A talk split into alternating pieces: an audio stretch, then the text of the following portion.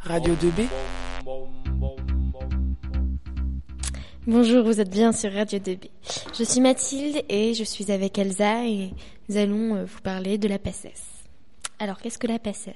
La PACES, c'est la première année d'études communes au domaine de la médecine, de la maïotique, la chirurgie dentaire, la pharmacie. Et c'est une première année commune aux études de santé.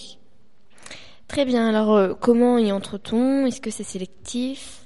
Alors, en réalité, l'inscription nécessite seulement d'avoir le bac, mais à la fin de l'année, il faut passer un concours qui, lui, est très sélectif. On ne peut passer le concours que deux fois.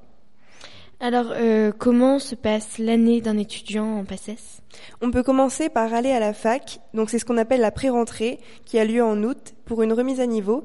Ensuite, il y a deux semestres, donc septembre-décembre et janvier-avril, et deux périodes de concours, une en décembre et une en mai.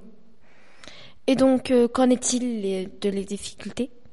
Au niveau des rythmes des cours et du travail, euh, c'est euh, le travail à la maison qu'il faut gérer le plus, car il faut travailler la leçon avant d'arriver en classe.